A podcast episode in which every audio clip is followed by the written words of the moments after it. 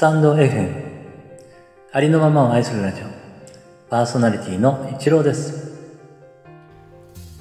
今回はここ今ポエムの触れていいですかという詩の朗読をさせていただきます。よろしくお願いいたします。触れていいですか。ここ今ポエム。